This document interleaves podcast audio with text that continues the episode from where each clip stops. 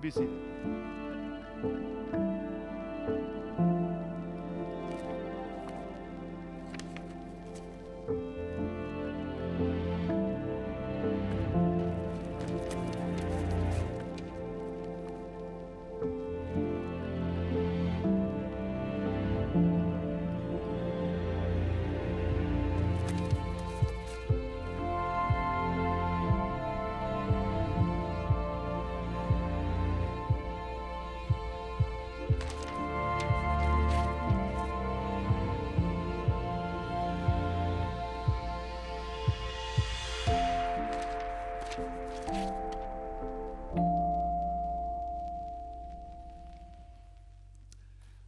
Thank you for that. If you would turn in your Bibles to Romans, as our video introduced for us, and we are continuing on our series in Romans.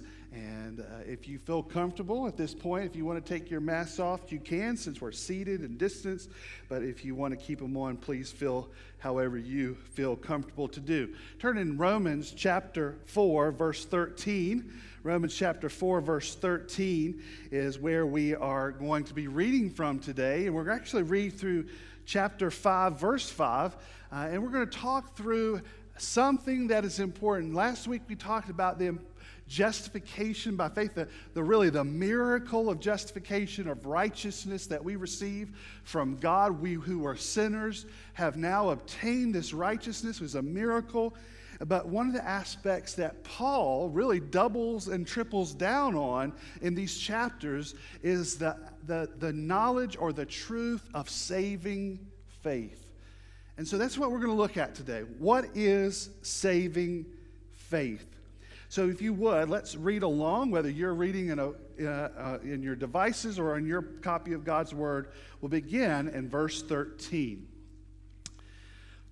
For the promise to Abraham, or to his descendants, that he would inherit the world was not through the law, but through the righteousness that comes by faith.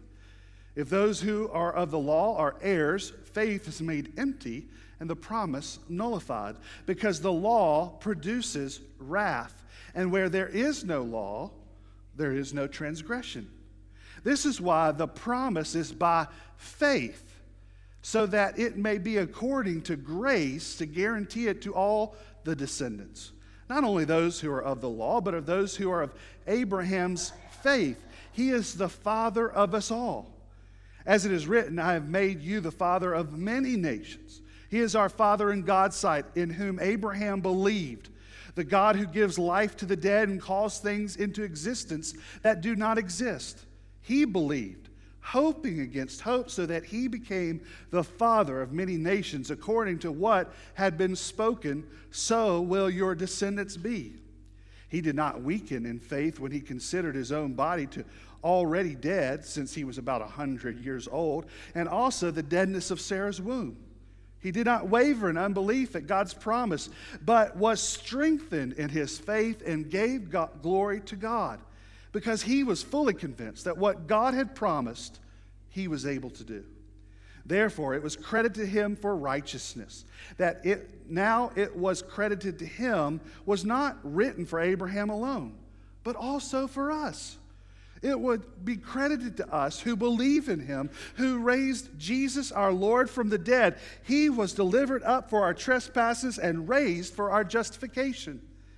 Therefore, since we have been declared righteous by faith, we have peace with God through our Lord Jesus Christ. We've also obtained access through him by faith into this grace in which we stand, and we rejoice in the hope of the glory of God. And not only that, but we also rejoice in our afflictions because we know that affliction produces endurance. Endurance produces proven character, and proven character produces hope.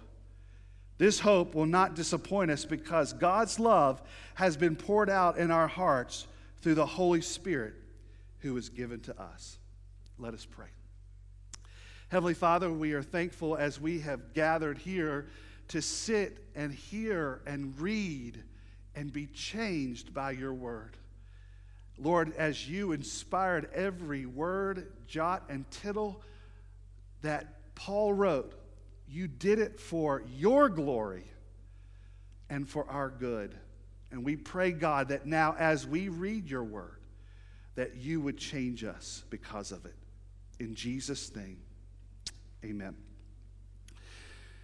There was a pastor who had long, long departed from the gospel, preaching a very uh, minuscule faith. One who didn't use the Bible but used a, kind of a generic belief in God, told a story that summarized the false teaching that he prescribed to. He told a story about of a frog that had f- fell into a, a pot of milk. And no matter what that frog did, he couldn't get up out. There was nothing that he could do. Uh, the flotation of the milk did not allow him to use his legs to spring and get out of the pail. So, what did the frog do? He just started to move his legs faster and faster and harder and harder. And this pastor tells in the story that because of this work, the milk started to curdle because of all the churning that he was doing. And eventually, voila, after, he, after a certain time, he was able to jump for freedom. This pastor's message, or his false message, so to speak, was this just keep paddling, keep working, do your best, and everything will work out. Maybe you've heard something like that before.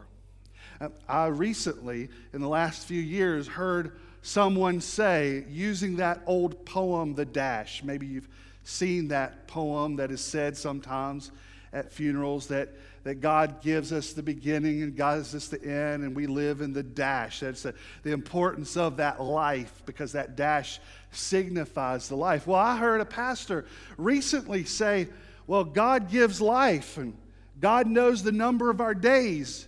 And it's up to us to live in that dash and to do with what we want to do. Brothers and sisters, that is some of the false teaching and false understanding that comes to us many times, maybe well meaning, but is not the good news of Jesus and not the good news of the Bible. Paul explicitly helps us see that it is by faith in Jesus Christ alone in which we are saved. Now, many of us might think that that's exaggerated, but, but you know, many of us will sing the song Amazing Grace, and yet we live most of our life not based on grace, but how much we do.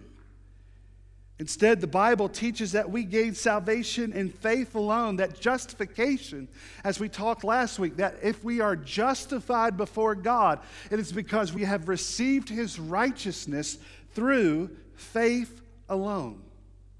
However, you ask simple church going people, maybe in a poll type form, what, what would be some of the things that you would say? What gets me to heaven? How do, does one obtain salvation? Well, you might get one of three different answers. Someone might say, because I've tried my best to be a good Christian. Well, that sounds good, but isn't that really salvation by works? I've tried to do and be a good Christian. Some might say, because I believe in God and try to do His will. Well, that sounds good, but isn't that salvation in faith plus works? That I believe in God, but that I have to do His will to be saved? Somebody might say, because I believe in God with my heart. Well, that is not a terribly wrong answer, but it's almost a salvation as salvation by faith as a work. That if we just have this much faith, that God shows that we are just really good, faithful, we have mucho faith, that we can be big in our faith and that God will reward our faith. No, brothers and sisters, Paul wants us to see that it is that we are saved by faith in the work of Jesus alone. So the question becomes before us, and that you might even be asking what is saving faith? Well, thankfully, Paul answers that here in chapter 4. But he uses it using an illustration of Abraham, or using Abraham as the way to help explain saving faith.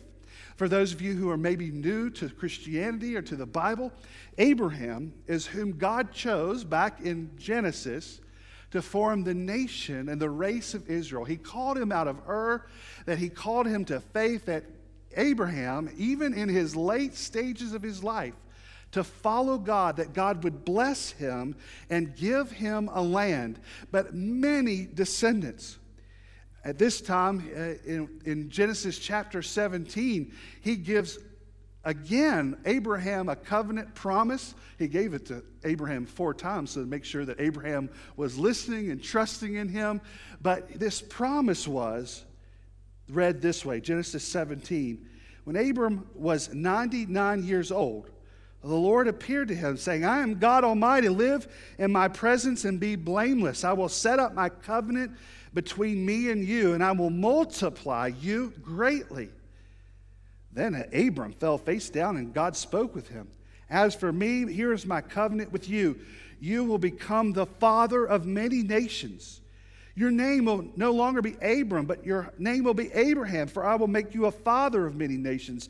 I will make you extremely fruitful and will make nations and kings come from you. I will confirm my covenant that is between you and your future offspring throughout their generation. It is a permanent covenant to be your God and the God of your offspring after you.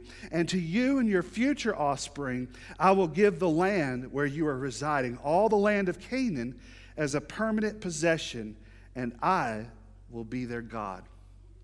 Imagine Abraham at 90 years old, and then eventually at 100 years old, when his first son with Sarah was born.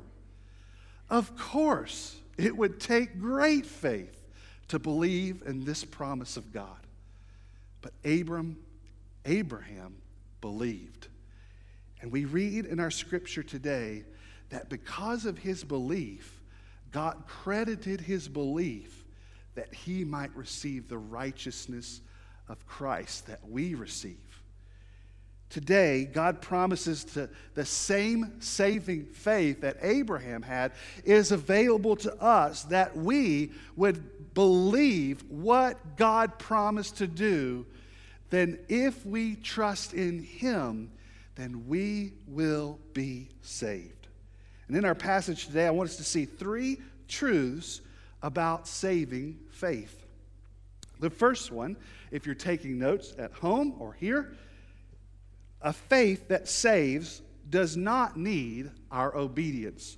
A faith that saves does not need our obedience. Now, let me just be clear up front. I'm not saying that obedience does not result from faith, but saving faith does not need obedience. Paul is attacking straight on the argument that Jewish believers would have that you must have both Jesus and the works of the law to be a true Christian. Now, this was even, yes, those who had turned from the Jewish faith and turned to the resurrected Christ, they had a hard time putting away sort of their Jewish religious tradition. But in their failure was that they believed in actually a Jesus plus a work This must save them, plus you must follow the law. Well, Paul argues here that this is not the requirement for saving faith. And Abraham is the example of that. Paul helps us to argue and understand that here's just a simple understanding, a helpful, helpful truth. Abraham lived 500 years before the law even existed. So, if you believed, he would say, that Abraham was saved by faith, then it couldn't be from the law because he hadn't even heard or seen the law.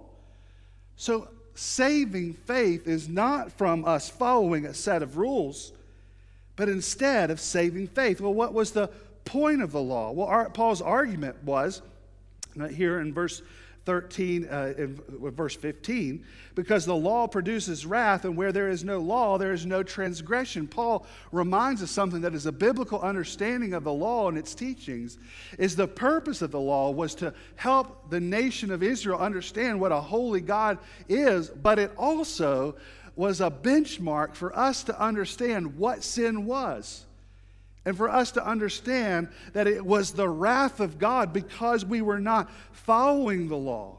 That we are to understand that the law was a marker for us to understand that we were transgressors against God. So, for example, just maybe to understand it, maybe in a more simpler way, maybe you're walking in some woods and you kind of keep walking and you stumble across, not knowing that you had, had stumbled into somebody else's property. And you realized you were at somebody's house. It just it kind of things cleared up, and all of a sudden you were there. Well, you didn't know that, right? You just showed up, and you you are tres- you are you are trespassing, but you didn't know it. Or on the other hand, here's another way that could have happened. You're stumbling through the woods, or you came through, and you see a sign that said, no trespassing, private property, keep out, and yet you still went on that person's property. Well, in the first way, yes, you were a transgressor because you went on private property but didn't know it, but with the signs posted, it's very clear that you are a transgressor. You have gone against what is the private property of that individual. Well, in the same way, Paul says that the law was really a signpost, a gift from the Lord for us to see that we were transgressors to Him that would require us to come to Him for forgiveness and for help. And that's why verse 16 says it's not really the law that saves us, but what in verse 16? This is why the promise is by faith, so that it may be according to grace to guarantee to all the descendants, not only those who are of the law, but those who are of Abraham's faith. See, for us, it is to be reminded that obedience is not, it is not that we come through saving faith through obedience, but instead that we come through trusting the completed work of Christ, that it is our faith that saves, just like it saved Abraham. Romans 4 4 through 5, earlier in this chapter, Paul makes it actually very plain for us to understand when he says, Now to the one who works, pay is not credited as a gift, but as something owed. But to the one who does not work, but believes on him who justifies the ungodly, his faith is credited for righteousness. Paul helps us to see that if we were to be earning our salvation, then it would be a payment owed back to us. But Paul said this is a gift of grace to us because we believe. What Paul said to Abraham was not obey this law and I will bless you, but I bless you. Believe in my promise. Listen, listen to this. Saving faith is ending one kind of trust and changing to another kind of trust. It is ending your trust to yourself and placing your trust in the work of Christ. It is a trust transfer. It is no longer trusting yourself to come to God, but instead believing that God saves through the work of his son, Jesus Christ. This is not a general belief in God, but a trust in the one true God who sacrificed his one son to pay for the penalty of our sins. This trust is what matters, which leads to number two. A faith that saves is trusting God to do what only God can do. The rest of this passage through chapter 4 kind of explains Abraham's faith and his predicament. Uh, he is saying that he that Abraham's hope is in the Lord. Now, the word or the term hope is used in Romans more than any other New Testament book. And it's distinguished from what we would say is hope today. Many people, secular people, would say that hope is something I, I kind of hope that happens. I'm kind of hoping that turns out this way. But a biblical, a foundational hope that Paul talks about is a hope knowing that God will fulfill his promise. In verse 18, Paul is reflecting, or they're talk, Paul is reflecting on, on this promise God made to Abraham that God said, I will make you the father of many nations. And okay, let's think again of this position. Abraham's in his 90s. And at age 100, he is going to give, he's going to father his first child with Sarah. Sarah's in her 90s. And you can imagine, just as we would all, God, there's ain't no way this is going to happen. you, you are crazy. This is not the way this works out. Let alone that we could possibly do this. But God, how am I going to have at age 100 changing diapers and following toddlers? This is crazy, God. Are you sure? Well, it says here in verse 18 that he believed, hoping against hope so that he became the father of many nations. That's a weird phrasing. What does it mean? Well, it means that Abraham had a hope that could not be explained in this world. That there was nothing in this world that was going to make this promise come to fruition that God had said he was going to father many nations and the world was going to be populated with his children, his children of faith. That the only way that this could possibly happen is if God does what he says he's going to do. Calvin put it succinctly when he said, The meaning is that when he had no grounds for hope, Abraham still relied on the hope and the promise of God that God promised that, that yes, even at age 100, you would father many nations. And that God, that Abraham put the trust in something that verse 21 says, because he was fully convinced that what God had promised, he was also able to do. You see, when we have saving faith, we are putting faith in what only God can do that only God can save us. That only God has sacrificed his son. That only God has taken away the sins of the world. There is no way that this world, our actions, whatever we could think up, could never do what only God could do. This, this highlighted the faith that Abraham had his, his entire life. God called him out of Ur to come and go to a land. Here, I'm not going to tell you where the land is. I'm not going to show you where the land is. You're just supposed to follow me. Later on, he's going to say, I'm going to promise you that I'm going to make you the father of many nations. And, and here he, he, uh, he trusted that God would provide a son. Now, we know that faith did not come easy for Abraham. He faltered and he failed. And he tried to make his own way, just like many ways we do. Abraham had an unshifting faith. And it even came after his son Isaac was born. There was a, a, time in his life that God called Abraham and said, Abraham, you know the son that I promised you? Well, I want you to go up and sacrifice him to me as a promise to show that I am the true God and that you trust me. And what did Abraham do? He did it. He took him out into the wilderness and even got to the point of raising the knife, but God stopped him. And Hebrews 11 17 says, By faith, Abraham, when he was tested, offered up Isaac.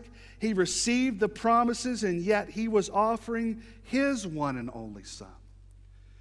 You see, what is the basis of all this? It is that Abraham knew that his hope was in God, not in the world, not in him, but in a promise that only God could do.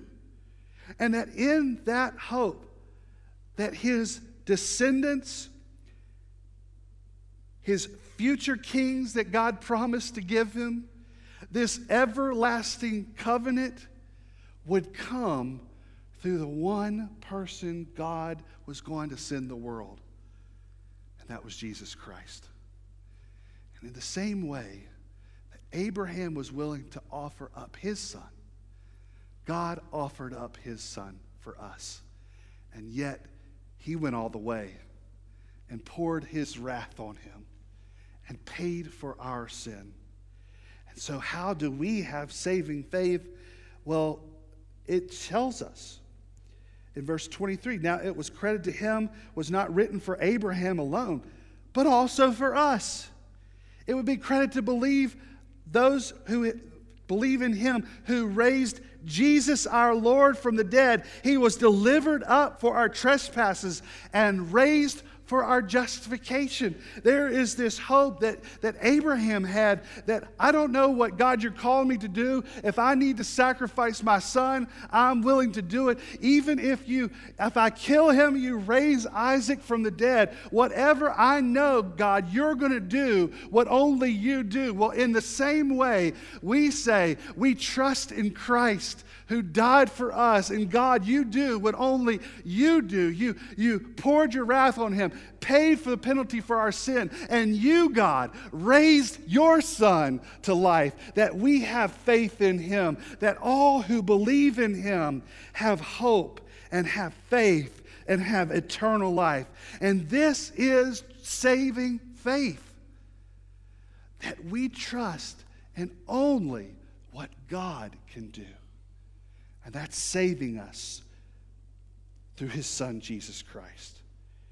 And when we trust and faith in God, we not only get born again, but number three, this faith, this saving faith, a faith that saves, results in, I'm going to give you a couple things. There, are, we know that every word and every jot and tittle of the Bible is inerrant and is without flaw. It has been inspired by God. But the numbers are kind of are given by humanity.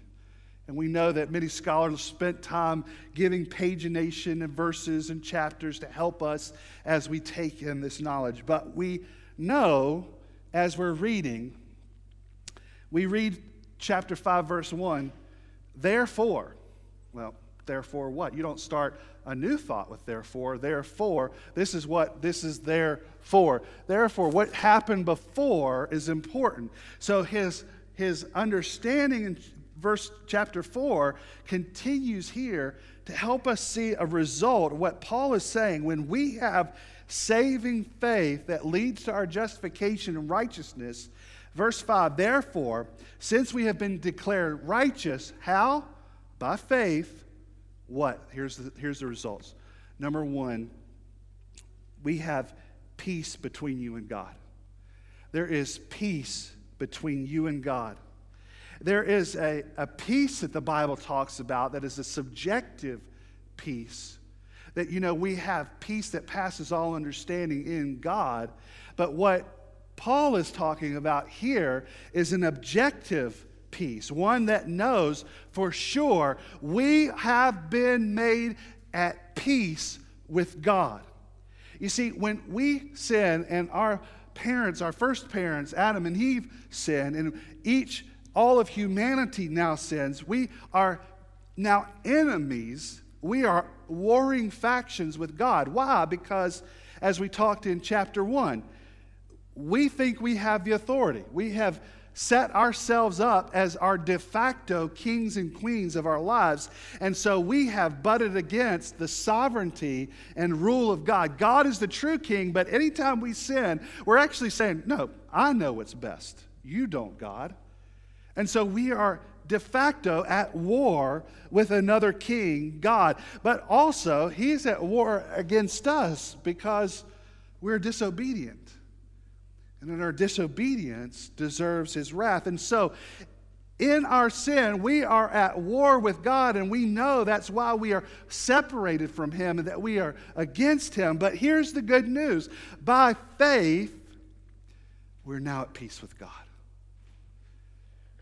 Everybody's put down their arms because God put His wrath, His arms against His Son.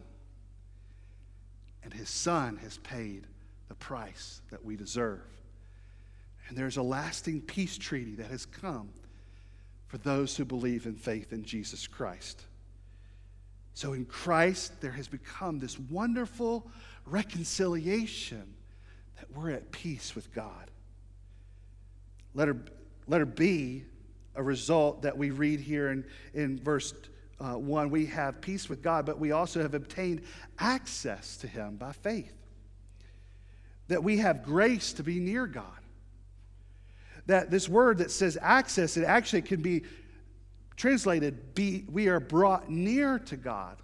And we know when God set up the temple and there was the Holy of Holies, the place where the presence of God resided with his people, we know that because of the separation of our sin, there was a, a great curtain, a, a, huge curtain, a thick curtain that was separated the priests from, from the Holy of Holies, the presence of God, that no one could access God except for the priests at a certain time of year. And when we read uh, in the Gospels, when Jesus died, what happened to that curtain? That the curtain tore from the top to the bottom as a cosmic sign that God was saying, There is no more division between me and you. The good news for us is that through Christ, because of our faith in Jesus, we now can just walk right on in and we're always in the presence of God.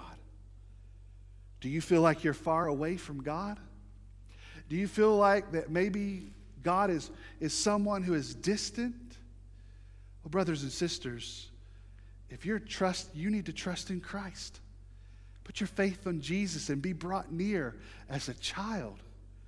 Or maybe you're a Christian that feels far away from God. Well, friends, God has not moved. You have.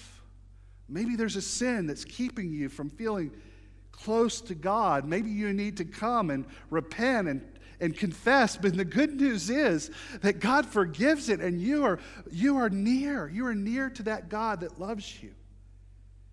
You have access. Come near. Let Letter C not only does our saving faith give us, uh, give us grace to be near and peace between us and God, but we also, let us see, have hope in the glory of God. Verse 2, it says that we, um, in, into this grace in which we stand, we rejoice in the hope of the glory of God. This hope is what, not what the world says, as we've talked about. This is a certain hope. This is a steady hope, one that does not change. It is the anchor for us to know that we, no matter what, even when we fail and even when we falter, even when we wander, we know that God saved us and we are His. And that we have hope knowing what God has promised will come to pass. Letter D, we also have this wonderful joy in the midst of suffering. Verse 3 says, And not only that, but we rejoice in our affliction because we know that affliction produces endurance, endurance produces proven character, and proven character produces hope. This hope will not disappoint because God's love has been poured out in our hearts through the Holy Spirit who was given to us. You see, when we have faith in God, we, we also not just have a one time faith that, that believes and puts us in the status of being saved uh, in God's uh, kingdom, but we have an ongoing faith to believe in Him and to trust in Him, that He's at work in our world, and that even in our suffering, there's a purpose, that God is doing something through us. So our faith is made more. Our faith becomes greater. And as a Christian, our saving faith becomes a lasting faith even in the storms of life. R.C. Sproul observed, saying, Paul is saying that if God is in control, then the most bitter human experiences we're called upon to endure death, disease, the loss of loved ones, war, terror, all these things that we dread in the depths of our beings become not only tolerable, but we can actually glory in them because we know that God has promised to redeem every pain we experience. See, the world might say, well, that's kind of, are you looking for suffering? No, we're not looking for suffering. We're not hoping for suffering.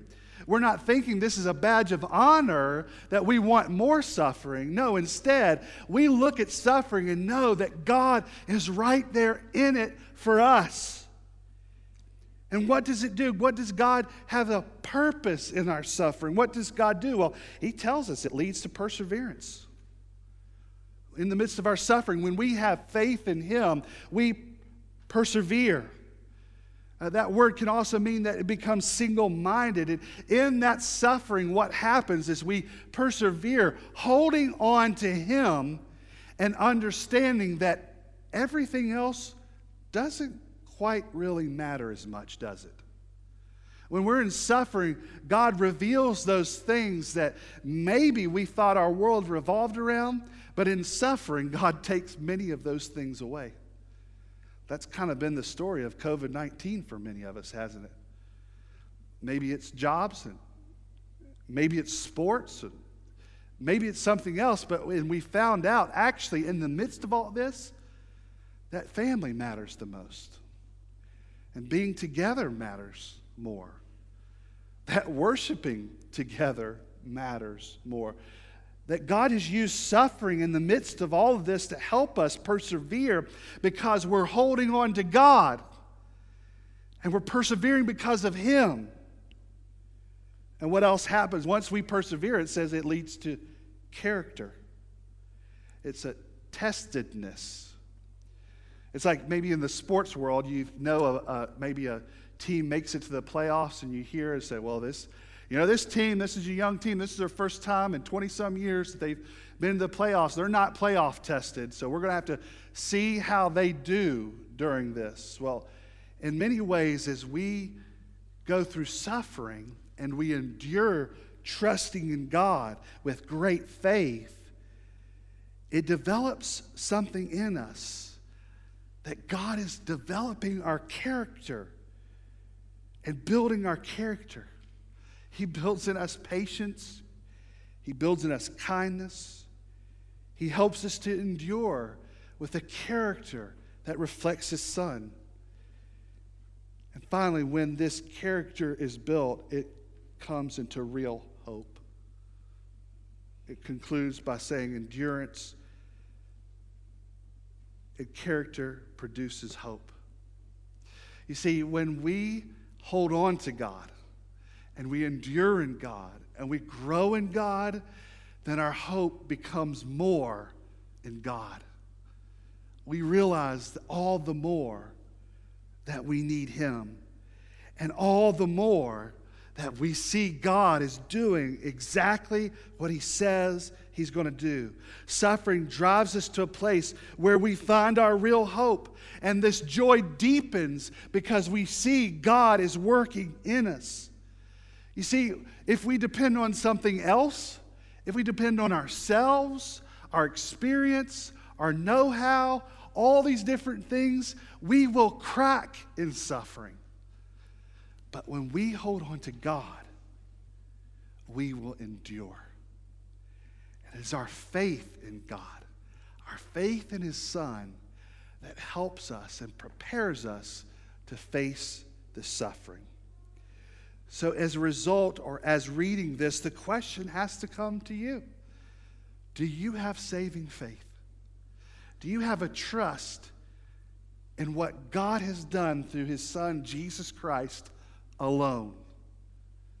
Not sprinkle in a little more of you, not sprinkle in a little more of good works, but in Christ alone. If you're far from God, the good news is you are but faith in trust in Jesus Christ away from being a child of God. We hope you will trust in him. But, believer, what area of your life do you need to grow in faith? In what area do you need to, just in the same way, obtain your salvation in that same way you trust in Christ alone? How are you trusting in God alone in your life? Brothers and sisters, look to the cross. Look to that cross that saved you. Look to the work of Jesus alone that saved. And in that same way, that same faith, that same trust, trust Transfer your trust from yourself back to God. And what area do you need to trust in God in your life today? Let us pray. Heavenly Father, we are thankful for the example of your life, thankful of, of the gift of your Son, Jesus, that it is in grace alone that we are saved, by faith that we obtain our salvation. And God, we are thankful for this that we are thankful that this grace gift does not depend on us, our obedience, but on you alone. And so, Lord, I pray today that if that does not know you as Savior, that have not obtained salvation, that you would today, by trusting in you alone, in saving faith, they would become a child of God. And all of us who are believers, that we would now trust you and you alone in all things in our life. The saving faith which produced life in us eternally is a life that we now live by faith. Thank you for this today, God. Thank you for the gift of your Son in Jesus Christ. Amen.